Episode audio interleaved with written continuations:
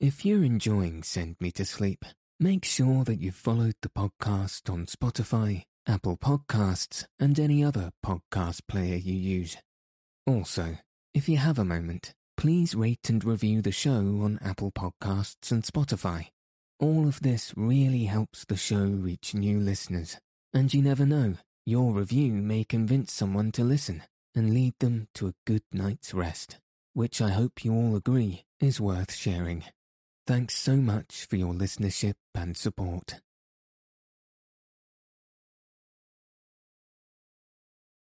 Good evening. Welcome to Send Me to Sleep, the world's sleepiest podcast. I'm your host, Andrew. I'm here to help calm your mind and send you into a peaceful night's sleep. Tonight, to get us into the festive Christmas spirit, I'll be reading Chapter 2 of A Christmas Carol by Charles Dickens. So let your eyes fall heavy and your breath soften as we settle in for a peaceful night's sleep. When Scrooge awoke, it was so dark that, looking out of bed, he could scarcely distinguish the transparent window from the opaque walls of his chamber. He was endeavouring to pierce the darkness with his ferret eyes when the chimes of a neighbouring church struck the four quarters, so he listened for the hour. To his great astonishment, the heavy bell went on from six to seven, from seven to eight, and regularly up to twelve, then stopped. Twelve it was past two when he went to bed. The clock was wrong. An icicle must have got into the works. Twelve. He touched the spring of his repeater to correct this most preposterous clock. Its rapid little pulse beat twelve and stopped. Why, it isn't possible said Scrooge, that I can have slept through a whole day and far into another night. It isn't possible that anything has happened to the sun, and this is twelve at noon. The idea being an alarming one, he scrambled out of bed and groped his way to the window he was obliged to rub the frost off with the sleeve of his dressing gown before he could see anything, and could see very little then. All he could make out was that it was still very foggy and extremely cold, and that there was no noise of people running to and fro and making a great stir, as there unquestionably would have been if night had beaten off bright day and taken possession of the world. This was a great relief, because three days after sight of this first of exchange, pay to Mr. Ebenezer Scrooge or his order and so forth, would have become a mere United States security if there were no days to be counted. Scrooge went to bed again and thought and thought and thought it over and over and could make nothing of it. The more he thought, the more perplexed he was and the more he endeavoured not to think. the more he thought. Marley's ghost bothered him exceedingly. Every time he resolved within himself, after mature inquiry, that it was all a dream, his mind flew back again, like a strong spring released, to its first position, and presented the same problem to be worked all through. Was it a dream or not?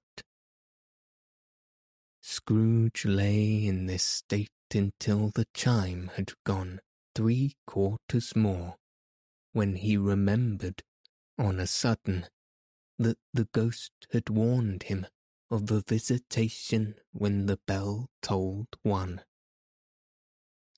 He resolved to lie awake until the hour was past, and, considering that he could no more go to sleep than go to heaven.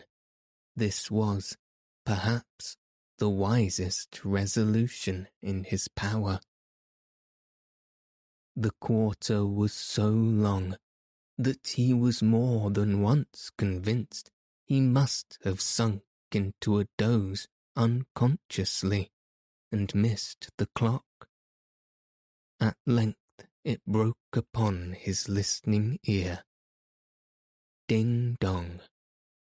A quarter past, said Scrooge, counting. Ding dong. Half past, said Scrooge. Ding dong. A quarter to it, said Scrooge. Ding dong. The hour itself, said Scrooge triumphantly and nothing else. He spoke before the hour bell sounded, which it now did with a deep, dull, hollow, melancholy one. Light flashed up in the room upon the instant, and the curtains of his bed were drawn. The curtains of his bed were drawn aside I tell you, by a hand. Not the curtains at his feet, nor the curtains at his back, but those to which his face was addressed. The curtains of his bed were drawn aside, and Scrooge, starting up into a half recumbent attitude, found himself face to face with the unearthly visitor who drew them, as close to it as I am to you now, and I am standing in the spirit of your elbow. It was a strange figure, like a child, yet not so like a child as like an old man, viewed through some supernatural medium which gave him the appearance of having receded from the view and being diminished to a child's proportions. Its hair, which hung about its neck and down its back, was white as if with age, and yet the face had not a wrinkle in it, and the tenderest bloom was on the skin. The arms were very long and muscular, the hands the same, as if its hold were of uncommon strength. Its legs and feet, most delicately formed, were, like those upper members, bare. It wore a tunic of the purest white, and round its waist was bound a lustrous belt, the sheen of which was beautiful. It held a branch of fresh green holly in its hand, and, in singular contradiction of that wintry emblem, had its dress trimmed with summer flowers. But the strangest thing about it was that from the crown of its head there sprung a bright, clear jet of light, by which all this was visible, and which was doubtless the occasion of its using, in its duller moments, a great extinguisher for a cap, which it now held under its arm. Even this, though, when Scrooge looked at it with increasing steadiness, was not its strangest quality, for at its belt sparkled and glittered, now in one part and now in another, and what was light one instant at another time was dark, so the figure itself fluctuated in its distinctness, being now a thing with one arm, now with one leg, now with twenty legs, now a pair of legs without a head, now a head without a body, of which dissolving parts no outline would be visible in the dense gloom wherein they melted away. And in the very wonder of this, it would be itself again, distinct and clear as ever. Are you the spirit, sir, whose coming was foretold to me? asked Scrooge. I am. The voice was soft and gentle, singularly low, as if, instead of being so close beside him, it were at a distance. Who and what are you? Scrooge demanded. I am the ghost of Christmas past. Long past? inquired Scrooge, observant of its dwarfish stature. No, your past. Perhaps Scrooge could not have told anybody why, if anybody could have asked him, but he had a special desire to see the spirit in his cap, and begged him to be covered. What? exclaimed the ghost. Would you so soon put out with worldly hands the light I give? Is it not enough that you are one of those whose passions made this cap, and force me through whole trains of years to wear it low upon my brow? Scrooge reverently disclaimed all intention to offend, or any knowledge of having wilfully bonneted the spirit at any period of his life. He then made bold to inquire what business brought him there. Your welfare, said the ghost. Scrooge expressed himself much obliged, but could not thinking that a night of unbroken rest would have been more conducive to that end.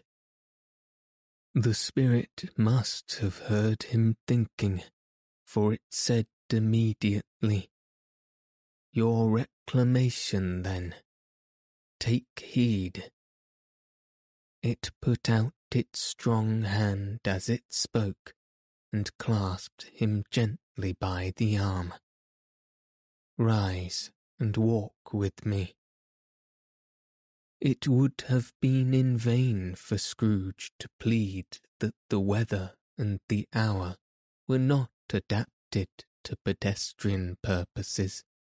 that bed was warm, and the thermometer a long way below freezing. That he was clad but lightly in his slippers, dressing gown, and nightcap, and that he had a cold upon him at that time. The grasp, though gentle as a woman's hand, was not to be resisted. He rose, but, finding that the spirit made towards the window, clasped its robe in supplication. I am a mortal, Scrooge remonstrated, and liable to fall. Bear but a touch of my hand there, said the spirit, laying it upon his heart, and you shall be held in more than this. As the words were spoken, they passed through the wall and stood upon an open country road, with fields on either hand. The city had entirely vanished. Not a vestige of it was to be seen. The darkness and the mist had vanished with it, for it was a clear, cold winter day with the snow upon the ground. Good heaven, said Scrooge, clasping his hands together as he looked about him. I was bred in this place. I was a boy here. The spirit gazed upon him mildly, its gentle touch, though it had been light and instantaneous, appeared still present to the old man's sense of feeling. He was conscious of a thousand odours floating in the air, each one connected with a thousand thoughts and hopes and joys and cares long, long forgotten. Your lip is trembling, said the ghost, and what is that upon your cheek? Scrooge muttered, with an unusual catching in his voice, that it was a pimple, and begged the ghost to lead him where he would. You recollect the way? inquired the spirit. Remember it, cried Scrooge with fervour. I could walk it blindfold. Strange to have forgotten it for so many years, observed the ghost. Let us go on. They walked along the road, Scrooge recognizing every gate and post and tree, until a little market town appeared in the distance with its bridge, its church, and winding river. Some shaggy ponies now were seen trotting towards them, with boys upon their backs, who called to other boys in country gigs and carts, driven by farmers. All these boys were in great spirit, and shouted to each other until the broad fields were so full of merry music that the crisp air laughed to hear it. These are but shadows of the things that have been, said the ghost. They have no consciousness of us. The jocund travellers came on, and as they came, Scrooge knew and named them every one. Why was he rejoiced beyond all bounds to see them? Why did his cold eyes glisten, and his heart leap up as they went past? Why was he filled with gladness when he heard them give each other Merry Christmas as they parted at crossroads and byways for their several homes. What was Merry Christmas to Scrooge? Out upon Merry Christmas. What good had it ever done to him?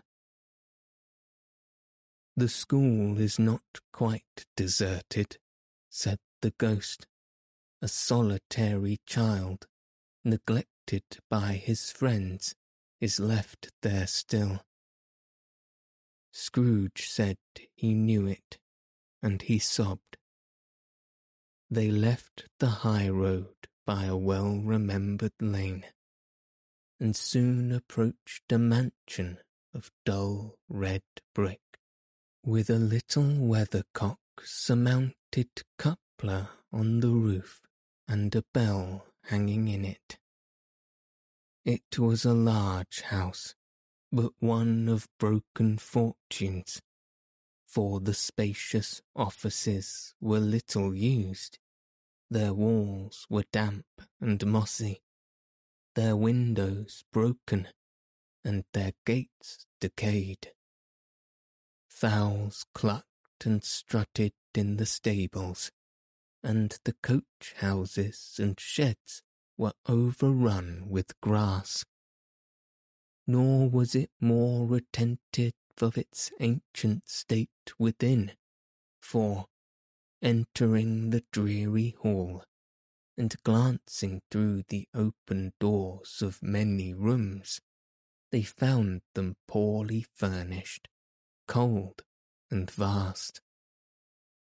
There was an earthly savour in the air, a chilly bareness in the place, which associated itself somehow with too much getting up by candlelight and not too much to eat.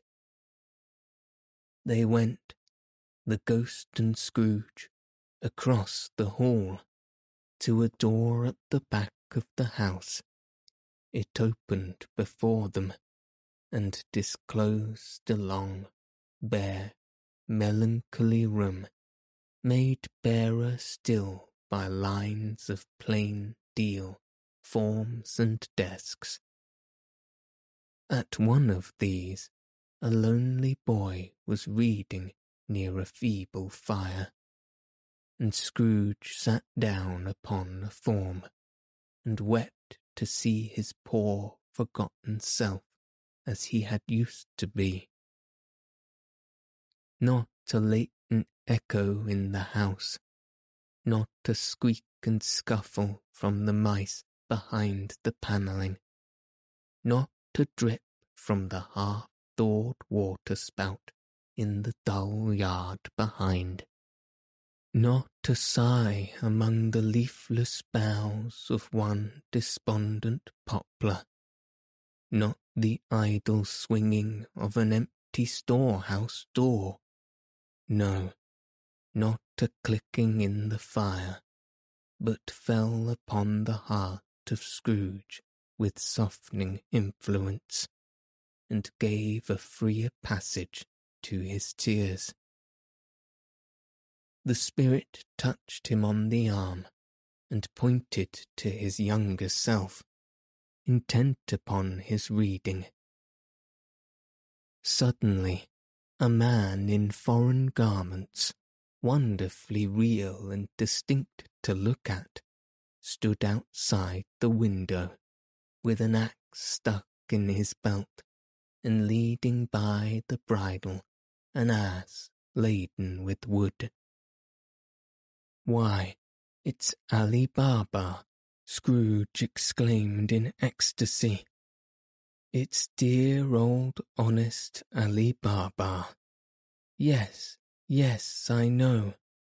One Christmas time when yonder solitary child was left here all alone, he did come, for the first time, just like that. Poor boy and Valentine, said Scrooge, and his wild brother, Orson. There they go.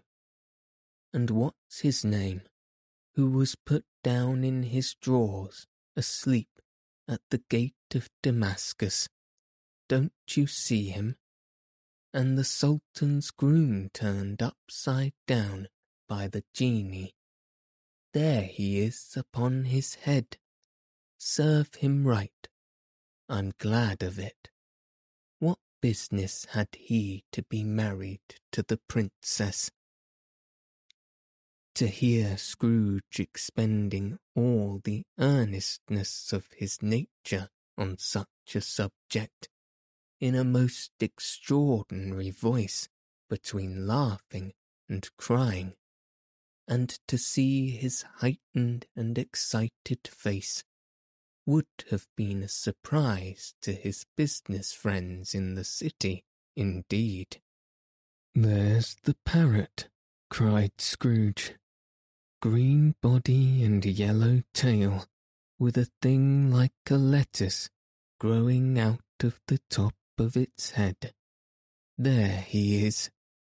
Poor Robin Crusoe, he called him when he came home again after sailing round the island. Poor Robin Crusoe! Where have you been, Robin Crusoe? The man thought he was dreaming, but he wasn't. It was the parrot, you know. There goes Friday, running for his life to the little creek. Hello, halloo. Then, with a rapidity of transition very foreign to his usual character, he said, in pity for his former self, Poor boy, and cried again. I wish, Scrooge muttered, putting his hand in his pocket and looking about him, after drying his eye off with his cuff. But it's too late now. What is the matter? asked the spirit. Nothing, said Scrooge. Nothing. There was a boy singing a Christmas carol at my door last night. I should like to have given him something, that's all. The ghost smiled thoughtfully and waved its hand, saying, as it did so, Let us see another Christmas. Scrooge's former self grew larger at the words, and the room became a little darker and more dirty. The panels shrunk, the windows cracked, fragments of plaster fell out of the ceiling, and the naked laths were shown instead. But how all this was brought about, Scrooge knew no more than you do. He only knew that it was quite correct, that everything had happened so, that there he was, alone again, when all the other boys had gone home for the jolly holidays. He was not reading now, but walking up and down despairingly. Scrooge looked at the ghost, and, with a mournful shaking of his head, glanced anxiously towards the door. It opened, and a little girl, much younger than the boy, came darting in, and, putting her arms about his neck and often kissing him, addressed him as her dear, dear brother. I have come to bring you home, dear brother, said the child, clapping her tiny hands and bending down to laugh. To bring you home, home, home. Home, little Fan, returned the boy. Yes, said the child, brimful of glee. Home for good and all, home for ever and ever. Father is so much kinder than he used to be, that home's like heaven. He spoke so gently to me one dear night when I was going to bed that I was not afraid to ask him once more if you might come home. And he said yes, you should, and sent me in a coach to bring you, and you're to be a man, said the child, opening her eyes, and are never to come back here. But first we're to be together all the Christmas long, and have the merriest time in all the world. You are quite a woman, little Fan, exclaimed the boy. She clapped her hands and laughed, and tried to touch his head, but, being too little, laughed again, and stood on tiptoe to embrace him. Then she began to drag him, in her childish eagerness, towards the door, and he, nothing loath to go, accompanied her. A terrible voice in the hall cried, Bring down Master Scrooge's box there. And in the hall appeared the schoolmaster himself, who glared on Master Scrooge with a ferocious condescension, and threw him into a dreadful state of mind by shaking hands with him. He then conveyed him and his sister into the veriest old well of a shivering best parlour that was ever seen, where the maps upon the wall and the celestial and terrestrial globes in the window were waxy with cold. Here he produced a decanter of curiously light wine, and a block of curiously heavy cake, and administered instalments of those dainties to the young people, at the same time sending out a meagre servant to offer a glass of something to the postboy who answered that he thanked the gentleman, but if it was the same tap as he had tasted before, he had rather not.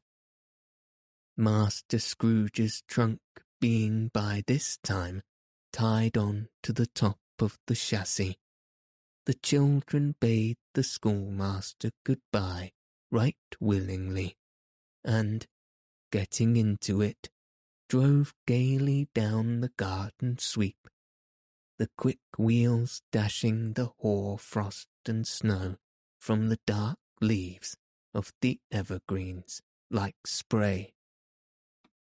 Always a delicate creature whom a breath might have withered, said the ghost, but she had a large heart. So she had, cried Scrooge. You're right. I will not gainsay it, spirit. God forbid. She died a woman, said the ghost, and had, as I think, children. One child, Scrooge returned. True, said the ghost, your nephew. Scrooge seemed uneasy in his mind, and answered briefly, Yes. Although they had by that moment left the school behind them, they were now in the busy thoroughfare of a city, where shadowy passengers passed and repassed, where shadowy carts and coaches battled for the way, and all the strife and tumult of a real city were. It was made plain enough by the dressing of the shops that here, too, it was Christmas time again, but it was evening, and the streets were lighted up. The ghost stopped at a certain warehouse door and asked Scrooge if he knew it. Know it, said Scrooge. Was I apprenticed here? They went in. A sight of an old gentleman in a Welsh wig, sitting behind such a high desk that if he had been two inches taller, he must have knocked his head against the ceiling. Scrooge cried in great excitement. Why, it's old Fezziwig. Bless his heart. It's Fezziwig alive again. Old Fezziwig laid down his pen and looked up at the clock, which pointed to the hour of seven. He rubbed his hands, adjusted his capacious waistcoat, laughed all over himself, from his shoes to his organ of benevolence, and called out in a comfortable, oily, rich, fat, jovial voice. Yo ho there, Ebenezer, Dick. Scrooge's former self, now grown a young man, came briskly in, accompanied by his fellow prentice. Dick Wilkins, to be sure, said Scrooge to the ghost. Bless me, yes, there he is. He was very much attached to me, was Dick. Poor Dick. Dear Dick. Yo ho, my boys, said Fezziwig. No more work tonight. Christmas Eve, Dick. Christmas, Ebenezer. Let's have the shutters up, cried old Fezziwig, with a sharp clap of his hands. Before a man can say Jack Robinson. You wouldn't believe how those two fellows went at it. They charged into the street with the shutters. One, two, three. Had 'em up in their place four, five, six, barred 'em and pinned 'em, seven, eight, nine, and came back before you could have got to twelve, panting like racehorses. Hilly ho! cried old Fezziwig, skipping down from the high desk with wonderful agility. Clear away, my lads, and let's have lots of room here. Hilly ho, Dick, cheer up, Ebenezer. Clear away. There was nothing they wouldn't have cleared away, or couldn't have cleared away, with old Fezziwig looking on. It was done in a minute. Every movable was packed off, as if it were dismissed from public life for evermore. The floor was swept and watered, the lamps were trimmed, fuel was heaped upon the fire, and the warehouse was as snug and warm and dry and bright a ballroom as you would desire to see upon a winter's night in came a fiddler with a music book, and went up to the lofty desk, and made an orchestra of it, and turned like fifty stomach aches. In came Mrs. Fezziwig, one vast substantial smile. In came the three Miss Fezziwigs, beaming and lovable in came the six young followers whose hearts they broke. In came all the young men and women employed in the business. In came the housemaid with her cousin the baker. In came the cook with her brother's particular friend the milkman. In came the boy from over the way who was suspected of not having board enough from his master, trying to hide himself behind the girl from next door but one, who was proved to have had her ears pulled by her mistress. In they all came, one after another, some shyly, some boldly, some gracefully, some awkwardly, some pushing, some pulling. In they all came, anyhow and everyhow. Anyway they all went, twenty couple at once, hands half round and back again the other way, down the middle and up again, round and round in various stages of affectionate grouping. Old top couple always turning up in the wrong place. New top couple starting off again as soon as they got there. All top couples at last, and not a bottom one to help them. When this result was brought about, old Fezziwig, clapping his hands to stop the dance, cried out, Well done! And the fiddler plunged his hot face into a pot of porter, especially provided for that purpose. But, scorning rest upon his reverence, he instantly began again, though there was no dance yet, as if the other fiddler had been carried home, exhausted, on a shutter, and he were a brand new man, resolved to beat him out of sight or perish.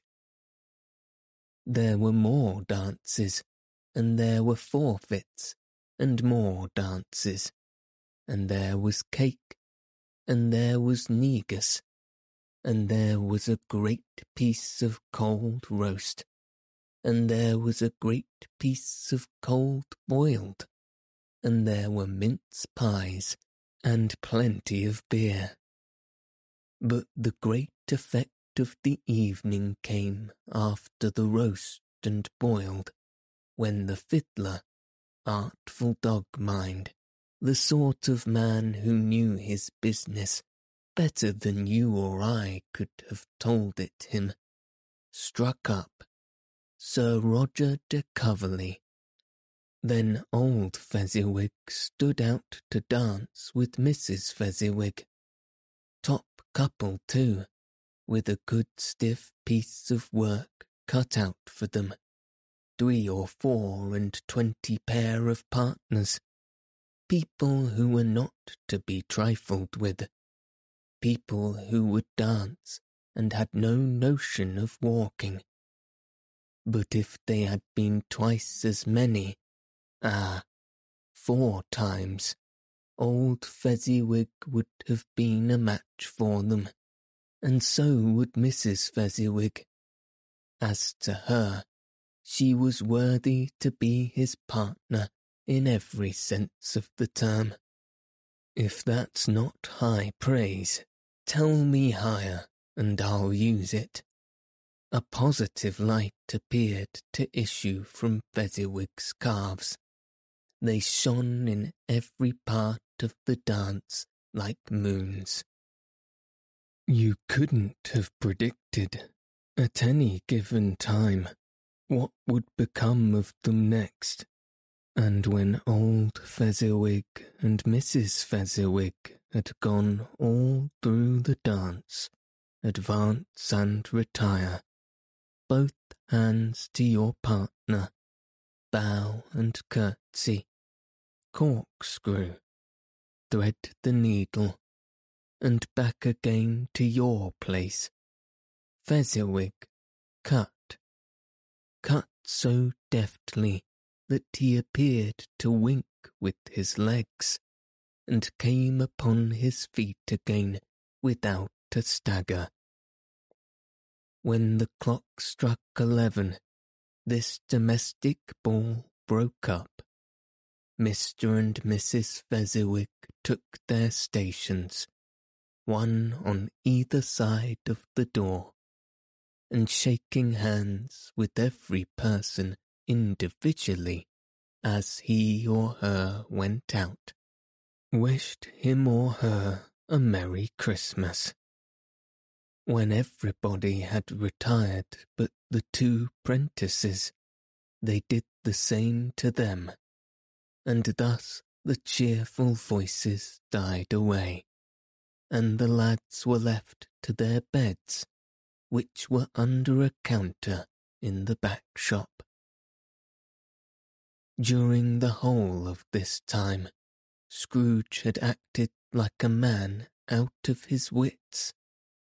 His heart and soul were in the scene, and with his former self. He corroborated everything, remembered everything, enjoyed everything, and underwent the strangest agitation. It was not until now, when the brightest faces of his former self and Dick were turned from them, that he remembered the ghost, and became conscious that it was looking full upon him, while the light upon its head burnt very clear. A small matter, said the ghost, to make these silly folks so full of gratitude. Small, echoed Scrooge. The spirit sighed to him to listen to the two apprentices, who were pouring out their hearts in praise of Fezziwig, and, when he had done so, said, Why, is it not? He has spent but a few pounds of your mortal money, three or four, perhaps. Is that so much that he deserves this praise? It isn't that, said Scrooge, heated by the remark, and speaking unconsciously like his former, not his latter self. It isn't that, Spirit. He has the power to render us happy or unhappy, to make our service light or burdensome, a pleasure or a toil. Say that his power lies in words and looks, in things so slight and insignificant that it is impossible to add and count them up. What then? The happiness he gives is quite as great as if it cost a fortune. He felt the spirit's glance and stopped. What is the matter? asked the ghost. Nothing particular, said Scrooge. Something, I think, the ghost insisted. No, said Scrooge. No, I should like to be able to say a word or two to my clerk just now. That's all. His former self turned down the lamps as he gave utterance to the wish, and Scrooge and the ghost again stood side by side in the open air. My time grows short, observed the spirit, quick. This was not addressed to Scrooge, or to anyone whom he could see, but it produced an immediate effect. For again Scrooge saw himself. He was older now, a man in the prime of his life. His face had not the harsh and rigid lines of later years but it had begun to wear the signs of care and avarice. There was an eager, greedy, restless motion in the eye, which showed the passion that had taken root, and where the shadow of growing tree would fall. He was not alone, but sat by the side of a fair young girl in a mourning dress in whose eyes there were tears, which sparkled in the light that shone out of the ghost of Christmas past. It matters little, she said softly. To you, very little. Another idol has displaced me, and if it can cheer and comfort you in time to come as I would have tried to do, I have no just cause to grieve. What idol has displaced you? he rejoiced. A golden one. This is the even-handed dealing of the world, he said. There is nothing on which it is so hard as poverty, and there is nothing it professes to condemn with such severity as the pursuit of wealth. You fear the world too much, she answered gently. All your other hopes have merged into the hope of being beyond the chance of its sordid reproach. I have seen your nobler aspirations fall off one by one until the master passion, gain, engrosses you, have I not? What then, he retorted, even if I have grown so much wiser, what then? I am not changed towards you. She shook her head. Am I? Our contract is an old one, I was made when you were both poor and content to be so, until, in good season, we could improve our worldly fortune by our patient industry. You are changed. When it was made, you were another man. I was a boy, he said impatiently. Your own feeling tell you that you are not what you are, she returned. I am that which I promised happiness when we were one in heart is fraught with misery now that we are two.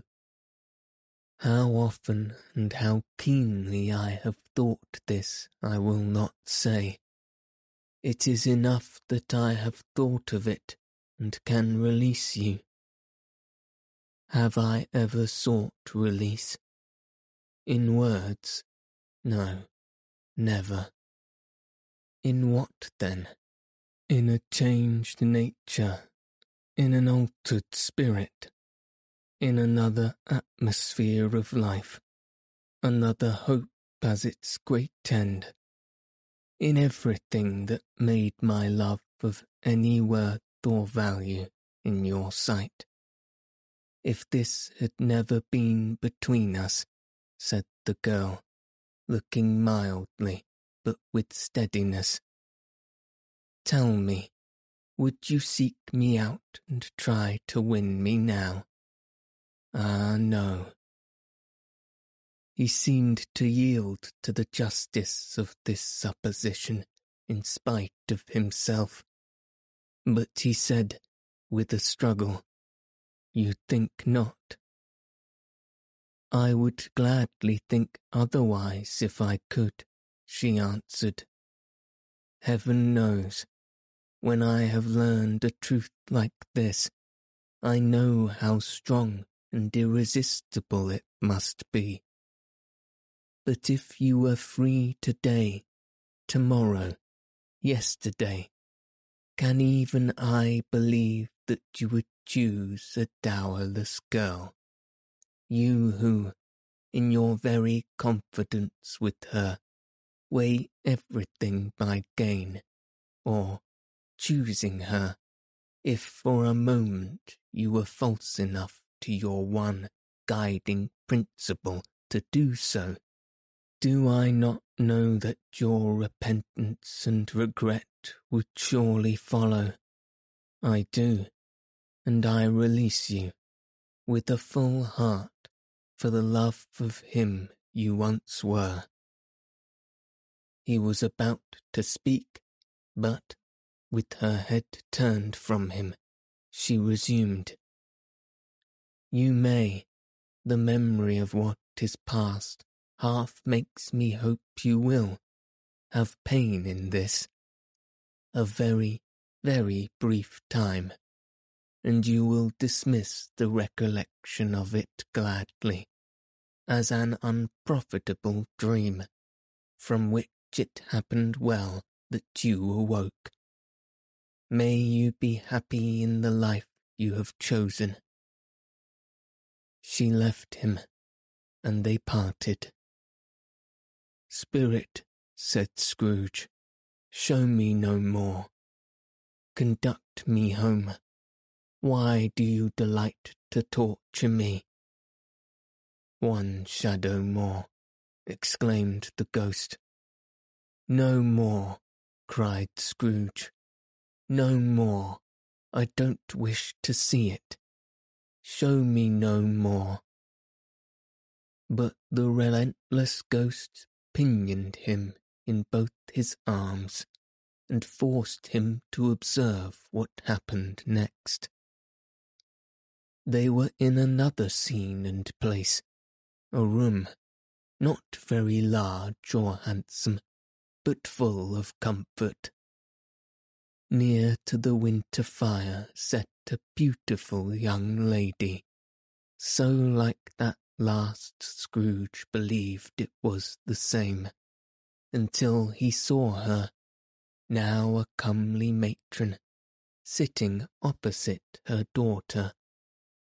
The noise in this room was perfectly tumultuous, for there were more children there than Scrooge in his agitated state of mind could count, and unlike the celebrated herd in the poem, they were not forty children conducting themselves like one, but every child was conducting itself like forty. The consequences were uproarious beyond belief, but no one seemed to care. On the contrary, the mother and daughter laughed heartily and enjoyed it very much, and the latter, soon beginning to mingle in the sports, got pillaged by the young brigands most ruthlessly. What would I not have given to be one of them? though I never could have been so rude. No, no. I wouldn't for the wealth of all the world have crushed that braided hair and torn it down, and for the precious little shoe, I wouldn't have plucked it off. God bless my soul. To save my life. As to measure her waist in sport, as they did. Bold young brood. I couldn't have done it. I should have expected my arm to have grown round it for a punishment, and never come straight again. And yet I should have dearly liked, I own, to have touched her lips, to have questioned her, that she might have opened them, to have looked upon the lashes of her downcast eyes, and never raised a blush, to have let loose waves of hair, an inch of which would be a keepsake beyond price. In short, I should have liked, I do confess, to have had the lightest license of a child, and yet to have been man enough to know its value. But now a knocking at the door was heard, and such a rush immediately ensued that she, with laughing face and plundered dress, was borne toward it in the centre of a flushed and boisterous group, just in time to greet the father, who came home attended by a man laden with Christmas toys and presents. Then the shouting and struggling, and the onslaught that was made on the defenceless porter. The scaling him, with chairs for ladders, to dive into his pockets, despoil him of brown paper parcels, hold on tight by his cravat, hug him round the neck, pummel his back, and kick his legs in irrepressible affection. The shouts of wonder and delight with which the development of every package was received. The terrible announcement that the baby had been taken in the act of putting a doll's frying pan into his mouth, and was more than suspected to have swallowed a fictitious turkey glued on a wooden platter. The immense relief of finding this a false alarm. The joy and gratitude and ecstasy. They are all indescribable alike. It is enough that by degrees the children and their emotions got out of the parlour, and, by one stair at a time, up to the top of the house, where they went to bed and so subsided.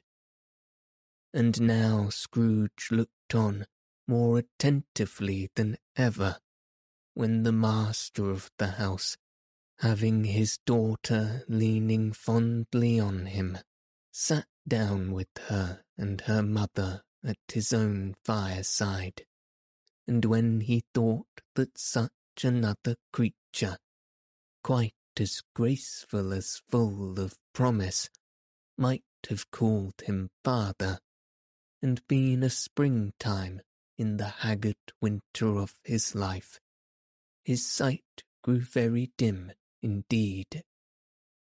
Belle, said the husband, turning to his wife with a smile.